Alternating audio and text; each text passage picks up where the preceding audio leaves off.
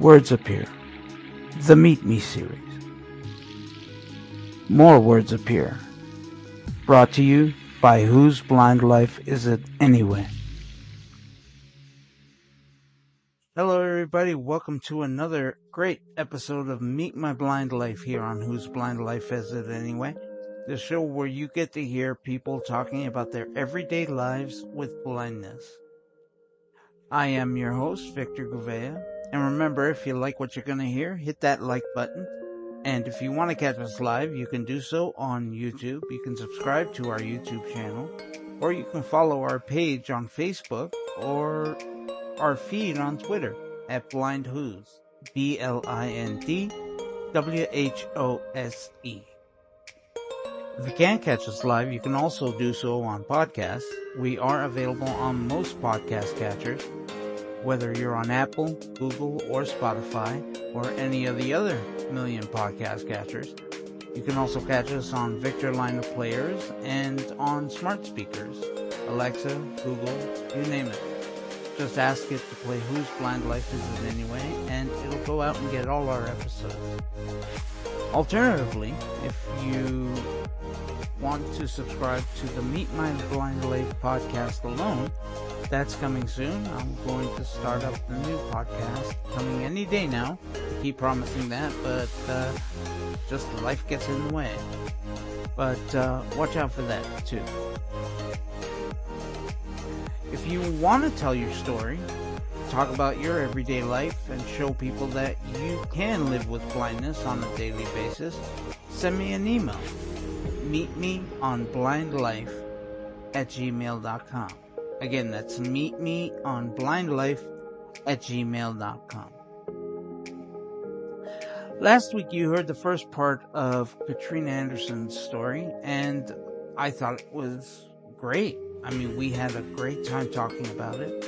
And, um, this week is no different. She tells you more about her story and, uh, she goes on to talk about, uh, other things in her life. Um, that have changed her direction for being. So have a listen to part two of Katrina Anderson's story. If you could give one piece of advice to someone in your position who's obstinate about going blind, mm-hmm. what would it be? I think that, you know, we fear the unknown um, and it's understandable that you fear the unknown. Um, but I'm here to tell you, well, okay. Everybody is different. Some of us adjust much better than others. Some never adjust. Um, some because of different health issues may not be able to function um, at a level that they wish they could. So, um, you know, I'm, I'm not trying to promise that it's always going to be good because it may not. Um, but keeping that in mind that there may be different medical issues that limit, um, attitude can also limit.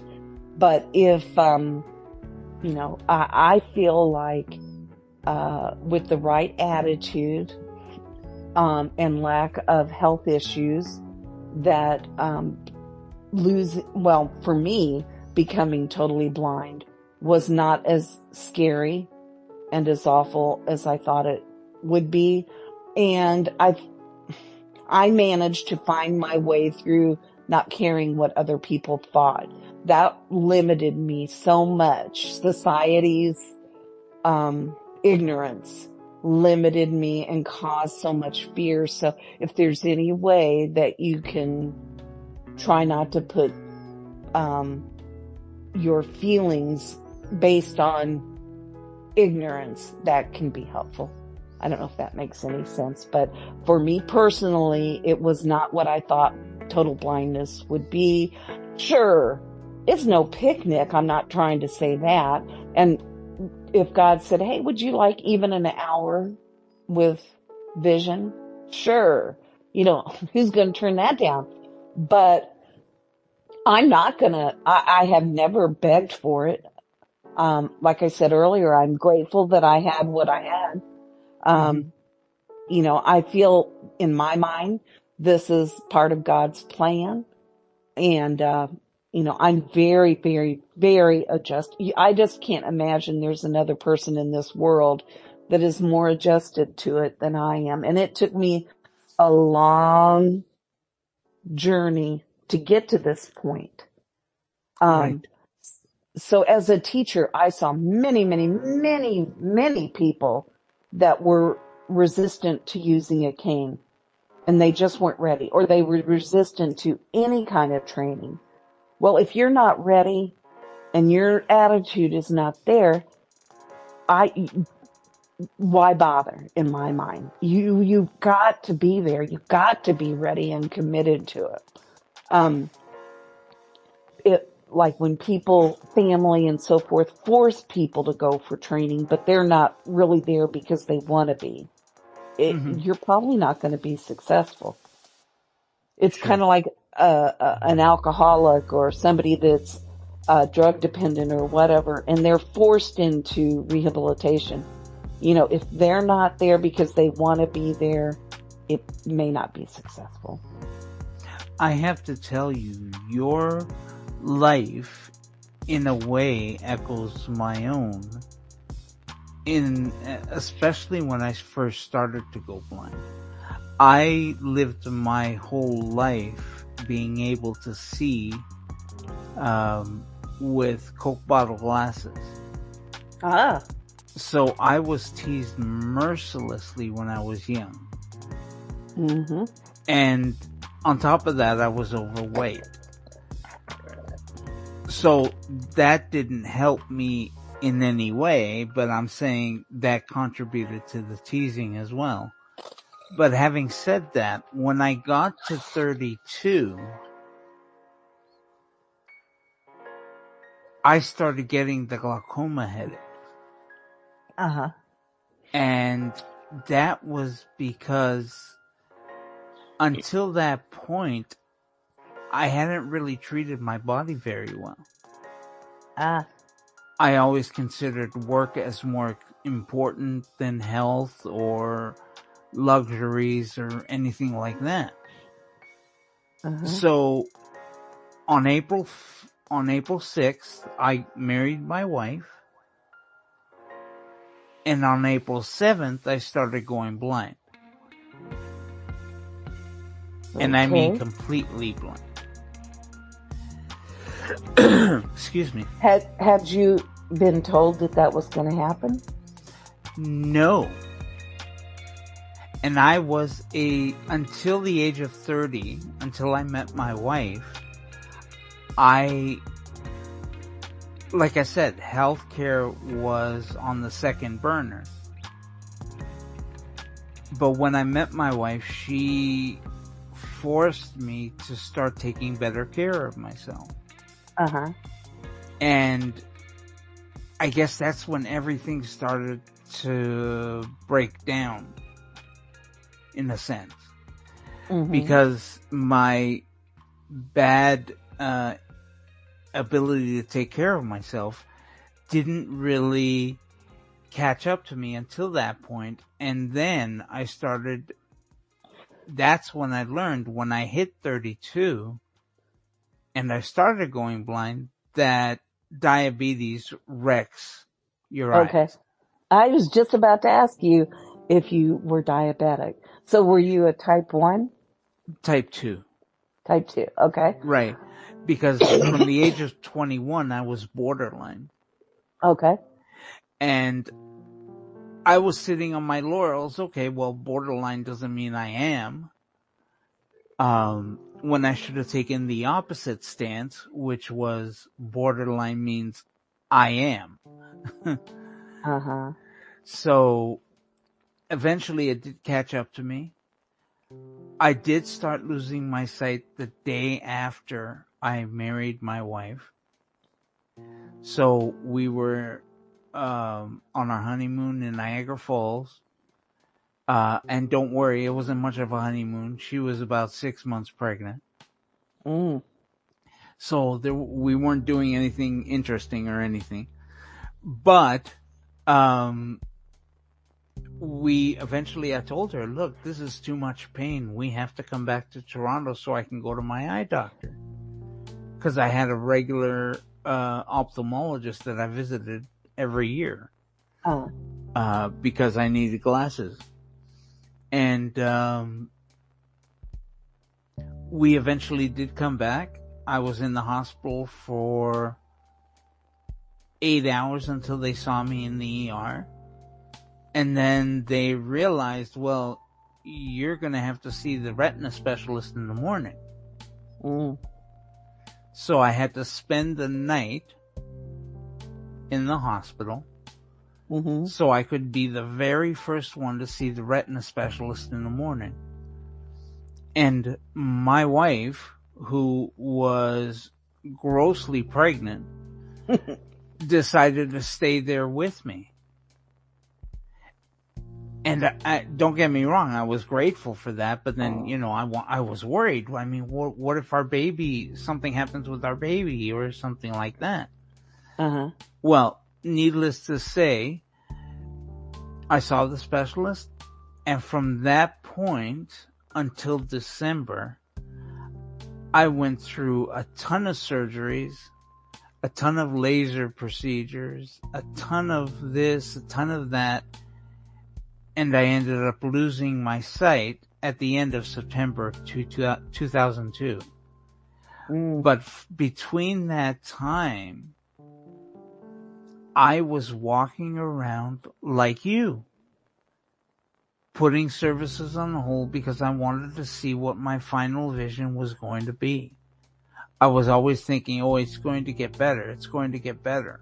Mm-hmm. And it didn't.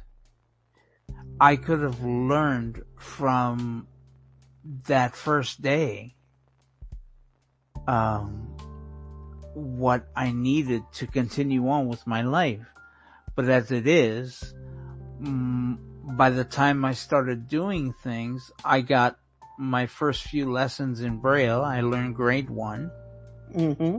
And my teacher, who was the only teacher in the organization I was at at the time, Mm-hmm. ended up going down to Florida to teach in Florida.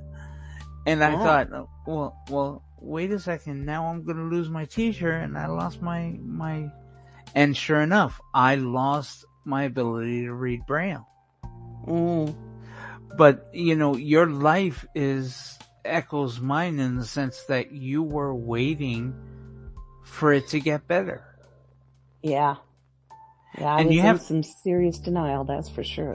Yeah, and I was, I mean, until I started going blind, I was doing everything on my own. I was driving, I was everything. I was fully independent, and I Mhm. have to say, I miss driving the most. Oh, I'm sure. So I have to ask you a question. What, what do you, do you wish, do you, uh, wish you had been born blind? Or, uh, do you think it's a blessing that you had vision at one point? I think it's a blessing for myself. Yep. Because I know what things used to look like, so I can put things in a sort of perspective Mm-hmm. when I first encounter it. Yep. The problem with, the problem with that being that things are changing so much right now Mm-hmm. that I might as well have been blind from birth. Because phones are no longer what they used to be.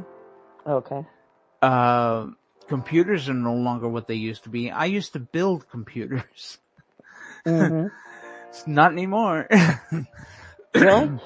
Excuse at, me. at Bosma, uh, we Uh-huh. had an assistive technology department where you learn to use a computer and so forth. And uh, I don't know if they still do it because I retired in 2020, but they used to teach the clients how to build computers. Really? Yes. And then they got to keep it. Wow. Uh huh. But go That is ahead. I'm amazing. No, no, Yeah. no. I, I, I appreciate what you're saying because a lot of places don't teach blind people how to build computers. They just teach them how to use them. Uh huh. Yeah. So. And I find that very unfortunate because a lot of people use computers and then when they have to buy a new one, they just go for the cheapest model thinking it'll do what they want and they don't Uh-huh. bother to look at the specs. hmm you know, and then the computer dies out in a year and, you know, all of a sudden, you know, oh, it's, it's, it's the computer's fault. It's all crappy and stuff. No, it's your fault because you didn't look at what's there. Mm-hmm. And money does really buy what you get. I mean, if you spend enough money, you'll get a really good computer. Uh huh. Well, I think, I mean, I can understand what you're saying about things have changed as far as, uh, you know, what it was when you could see. But I guess I'm, I think it's important to focus on you got to see the Niagara Falls. I got to see it in pictures or if on TV because I had to be very close. I was very, very nearsighted. Yes. But I never got to see Niagara Falls with my natural eye without, you know, some kind of uh, aid like magnification or, you know, TV or pictures or whatever. Sure. Uh, you got to see your wife. I mean, there are things that. Did you get to see your baby? I did. Yeah. So there I are did. some wonderful, wonderful parts about your having vision. And yes. Yes, you and- know, And you- I if- think my next story is going to make you cry a little bit. Oh, okay. I was going blind and this was about in July. We brought my daughter home because she was born prema- two months premature. So she had to stay in the incubator for a couple of months Sure. And we just brought her home and I was putting her to sleep. She was in my arms. And at this point, everything was blurry. I mean, my daughter was just a lump of white. Well, not white, but skin color. Yeah. And I, I noticed that there was brightness coming from the windows, so I wanted to shut the curtains. And when I went to the curtains, for just an instant, my vision cleared up Mm. and I was able to see my daughter's face Mm. and she was sleeping with a smile on her mouth. Aw. And I don't know if it was God that gave me that vision. Oh yeah, or what, absolutely. But I thank God that I was able to see that because that is that is the best picture to go out on. Oh, absolutely. Absolutely. Um, yeah, I, I, I just, you know, if we did not know what we were missing, maybe it would be okay to say, you know, I wish I'd never saw anything, but we know. And so, yeah, it's, to me, it's a huge It's blessing. actually it's actually a little harder when we know what we're missing. I This is was yeah because I went blind right when the first Spider-Man movie came out. Ah, And you have to understand, I was an avid comic book collector. oh, okay.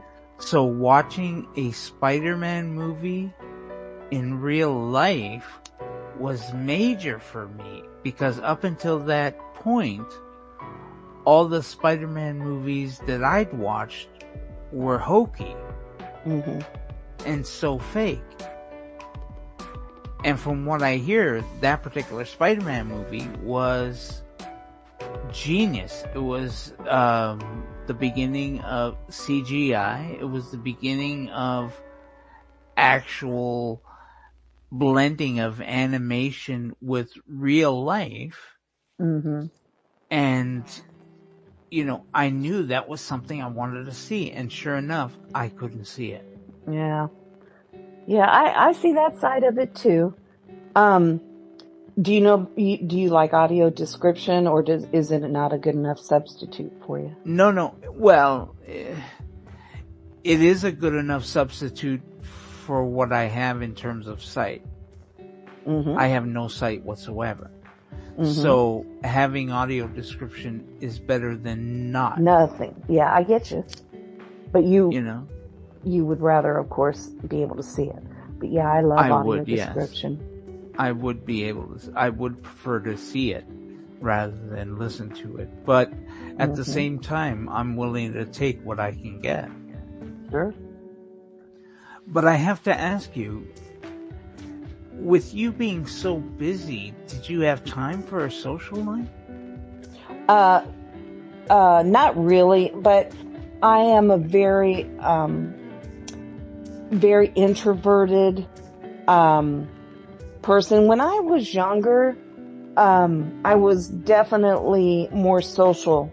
When I was working, it actually sucked a lot of energy. Um, being introverted, doing the job that I did, um, was difficult because I had to be social. I had to, you know, do the small talk and I had to be, uh, you know, I was a, a role model. So I had to be positive all the time, you know, uh, Mhm. being blind, it's, it's a great thing, you know, even if I didn't feel that way. And so, uh, at the end of the day, like I say, my energy had been sucked. So I did not, the last thing I wanted was any kind of socialization. I just needed my space. Um, so when I started working that, yeah, my socialization got less and less. Not to say that I don't enjoy occasional outings and, you know, friends and stuff like that, but it definitely is not the, uh, not that important to me as it used to be. So the really important question is, how did you meet your husband? So he actually, um, when I got my job in Dayton, Ohio, um, he was a, a client there. He had just lost his vision. I think it was a year or so prior to our meeting as a result of diabetes. Uh-huh. Uh, and so he was there, uh, in the, um, uh, business skills department learning to type and use a computer. And this was in the late eighties. So, you know, uh, there was speech synthesis, but believe me, it wasn't, gr- uh, it was Yeah, pretty no, raw back then. I know, yes. But anyway, so we, um, you know, in the halls at breaks, uh, when, like we'd ride the city bus or, uh, if there was something going on, uh, the vans were transporting. So we encountered each other that way. And, um, one time he invited me to a cookout and because he said since I, you know, was new to town and didn't have a lot of friends and blah, blah, blah. So that got it started. Um, so as I said, he had just lost his vision. It was really awful. Um, he was a type 1 diabetic, so he had dealt with the insulin and all that stuff all these years. Yeah. But um, one day he was at a doctor for something totally not related to vision, uh, and he had not been having any issues with his vision. And when he, uh, the this particular doctor, uh, after some tests and so forth, he said, "Well, I need to inform you that you are going to go into kidney failure and you're going to end up blind." Blah blah blah. And of course that stunned him big time. Um, Sure. and, uh, it happened pretty quickly and, um, his family, uh, they tried lots of things. They went to different states and tried different treatments, but it, diabetes is an awful, awful thing. Uh, yeah. It finally won out. Um, when I met him, though, it was in the spring or maybe early summer. Um, by Thanksgiving, he was in kidney failure um, and started on dialysis. Um, he had uh, I don't I don't remember how this thought got in his mind. I don't know if it was me or a doctor or what, but he decided that he would like to get a pancreas transplant. So when the topic of a kidney transplant came up, I had read that at that time, uh, back in the 80s, that if you were going to get a kidney and a pancreas, that it was best to get them from the same donor. And at that time, anyway, I, I don't see how they could do it now because you need your pancreas. But at that time, um, uh, you know, um, you could only get a pancreas from a um, cadaver donor. Right. So, um, so when he committed to that he was going to do that, he got put on the list for a kidney pancreas transplant. Um, right. I had read about a group, I think it was a division of the National Federation of the Blind, their diabetic group, and um, there was a man that I reached out to that was in this group, and uh, he was very helpful in talking with us, and he actually put us in contact with a surgeon in Cincinnati. And so, um, Roy ended up going to him and, uh, he got his, um, pancreas kidney transplant. Um, from there in, I believe it was 1990. We mm-hmm. married in 1989. Um, the, uh, the, after the surgery, uh, the kidney did fine right off the bat, but there was an issue with the pancreas. A very scary story, very, uh, yeah. But by the grace of God, he made it through all of that. But during the surgery, his left arm, which was his dominant, was paralyzed because what they, you know, when in surgery, they stretch your arms out like uh, Jesus on the cross, you know, straight yeah. out. Yeah. And he was in surgery, I believe it was something like 14, 15 hours. And because of that, and because they did not pad the arms well enough for a diabetic who had neuropathy issues, uh, he, his left arm became paralyzed. Well, he had at that point decided that he wanted to be a computer programmer. So now, not only had he gone blind, which changed his, you know, vocational plans and so forth. Uh, now it looked like he wasn't going to be able to be a computer programmer. So that made depression big time. Um, yeah. it took about a year, but he finally got past that. Um, the, the, uh, nerve, I guess you'd say regenerated. I'm not sure that he got 100% functionality back, but it was good enough he could type. And sure. So turns out then, uh, we, he, I applied to Bosma and, and, was offered the job and he applied for a, a training program here in Indianapolis that was uh, teaching blind people how to be a computer programmer. He got accepted into that, so we moved back here in '92. He uh, graduated from that program, had a hard time getting a job, really hard time. Mm-hmm. Um, but, uh, he volunteered at different places. Um, and that actually was very, very helpful, uh, and directly, um, led to his getting hired. So I encourage people to volunteer when possible, uh, because you, I mean, sadly, it, it's a fact. We have to prove to the employer what we're capable of. And so in Roy's case, he gave his skills away for free for a good while.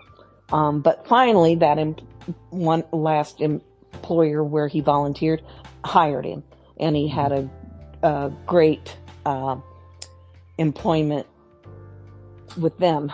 Um, so yeah, uh, unfortunately, very sadly, like I said, uh, we did divorce, but, um, yeah, he's a great guy. Unfortunately, diabetes, uh, won out in the end and he did pass away. So, uh, that's very, very that. sad. Yeah. But he, I, I was so thankful that he had a good 10 years without being diabetic. He didn't have to take the insulin and could eat whatever he wanted. So right, right. That definitely was a blessing. Wow, that's interesting. Mm-hmm. Is there is there any part of your life that you look back on and think I could have done? Well, okay. I guess the question is any regret at all? yes, but uh, yeah. Um, I made decisions, um, and judgments, especially as a, I'd say a teenager, uh, that I regret. Um, I will definitely not go into all of them, but one of them I will admit to is, um, during that angry period in the second semester of eighth grade, um, I had one of the girls, uh, got me started smoking and I'm sort of kidding about this, but, uh, I do, I, I hold a grudge against that girl cause, um, I You haven't smoked, been able to sm- start or stop, I mean? Well, I did, but, um, I smoked off and on as a teenager. Uh, I, when I was running track, I was able to stop because boy, that was killing me.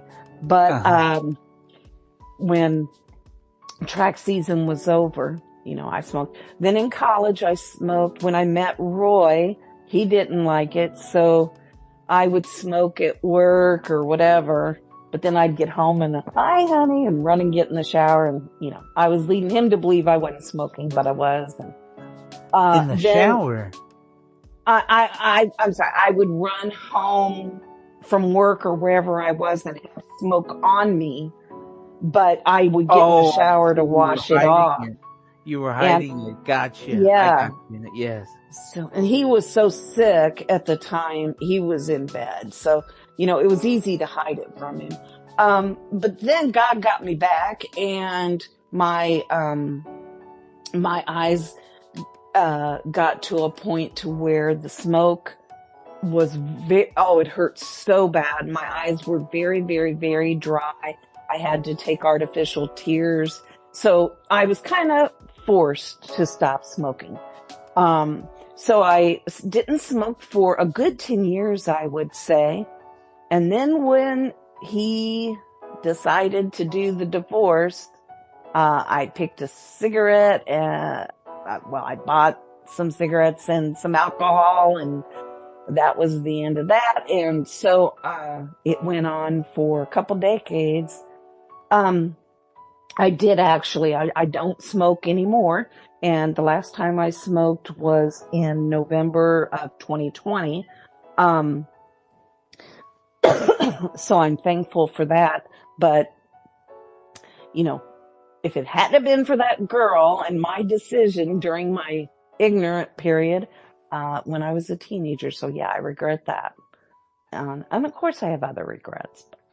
Right. I mean, I have to say that I am, I mean, it took a long time for me to stop smoking. I've been, sm- I had been smoking since I was 14. And I also tried to hide it from my wife. Um, and it took a while. Mm-hmm. And it took a number of tries and I did have to get medical medical help. Okay. Um, uh, it's a pill called Champix. Okay, Chantix. Yes, that's what I ended up with me. Yes, and that's what worked in the end. Both times, actually. Um, I ended up quitting both times with Champix. and I have to say, I, it's been about a decade now It might have been long, you know, and I'm thinking, do I, do I miss it? Yes and no. I miss being able to get away with it, get away from any situation by going outside to have a cigarette because we weren't allowed to smoke in the house, or I Mhm. wasn't rather. hmm so you know, if if there was an overbearing situation or something like that, I would just grab a smoke and go outside and have a smoke, and I would, you know, calm down or or relax and come back in, and I could deal with things. I understand. And you know, that became very hard when I couldn't do that anymore. Uh huh. I had to face my issues. I had to face whatever was going on right then and there. And that helped me a lot. Yeah. Mind you, I'm in serious therapy now, but but uh, suffice it to say, I, it, it is it is one of the better decisions I made. Um, Mhm. But having said that, I told my wife uh, because we had a bit of a scare uh, about a week ago. Um, we, uh, my wife had to do a polyp removal, and she had to biopsy it. Um, and we, you know, for a while there, we thought she was cancerous. hmm And um, it turned out that she wasn't. But you know, I told her, you know, I think if you died, I would start smoking again. hmm Yeah, I pray that God gives me the strength. If, cause, you know, right now things are good, but I feel the same way. I, I hope not. Um, I want to tell you that, uh, when it was several years back, uh, while I was working, that I became, I had a very bad case of laryngitis Mhm. and I couldn't work for weeks. I mean, it was at least six weeks. Well, that scared me to death because I thought, oh gosh, it's throat cancer or whatever. Um, so I talked to a doctor and I got on the Chantix then. And it ended up, I, I just thought it was incredible that I actually wasn't feeling the urge.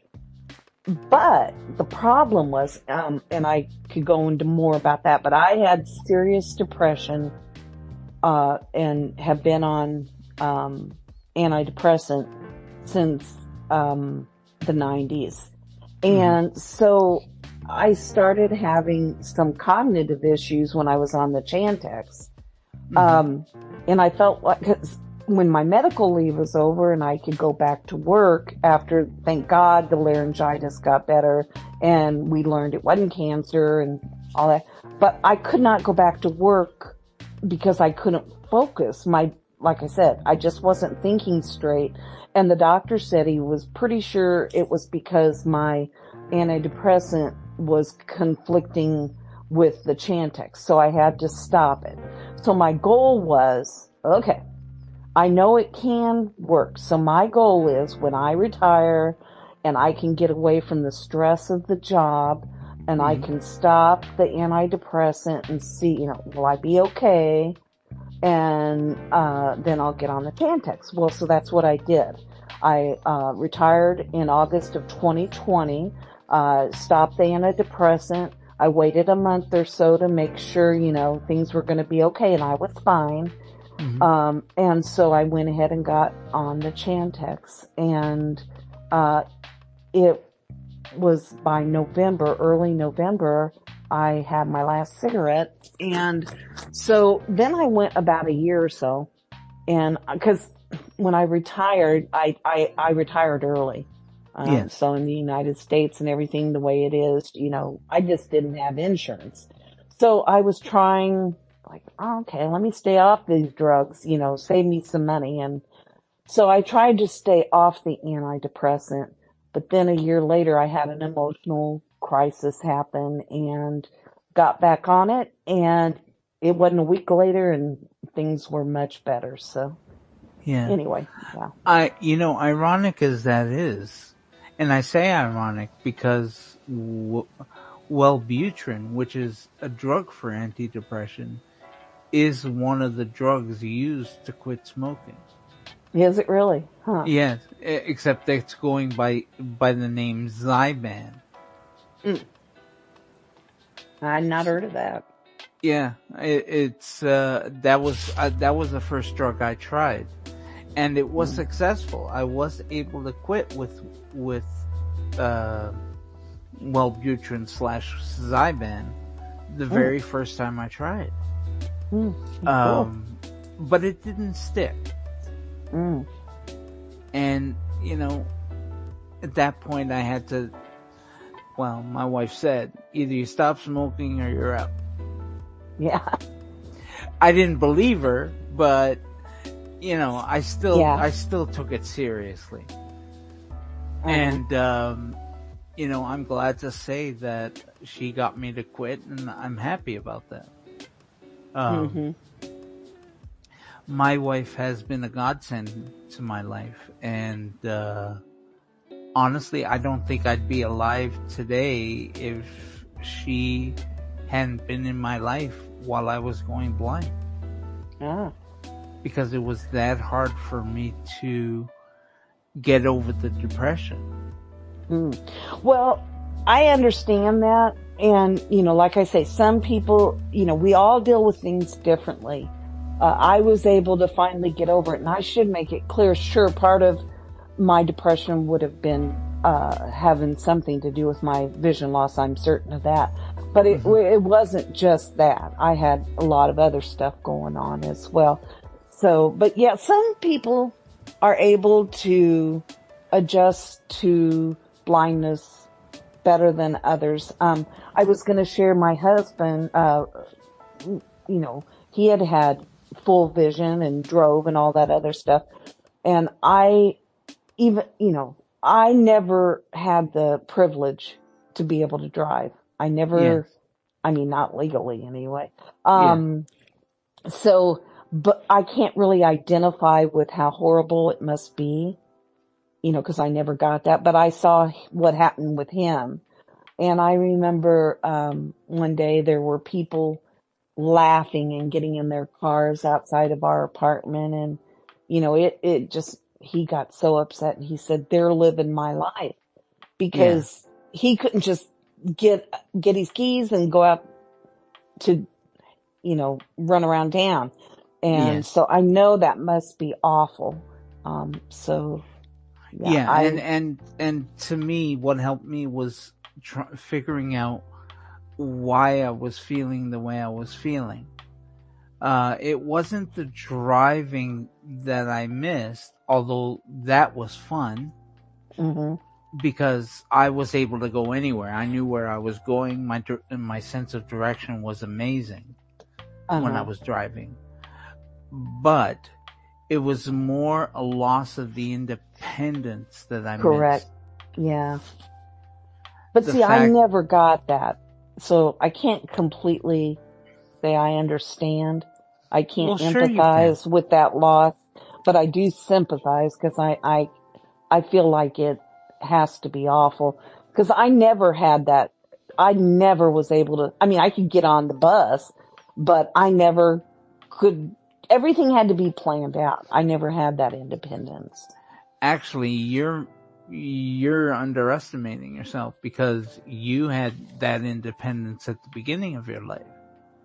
I never, never had the, uh, cause I lost blind at age 13. So I never, Age Got to drive. 13 was still enough time for you to enjoy being a kid. this is true. yeah. I'm just talking about the independence and freedom of, No, no, I get the, I get the independence part. Yes, you're right. The whole driving thing is not something Uh-huh. you would have enjoyed, but that sense of independence, you did feel that. Yeah. And I think you dealt with it a lot better than I did.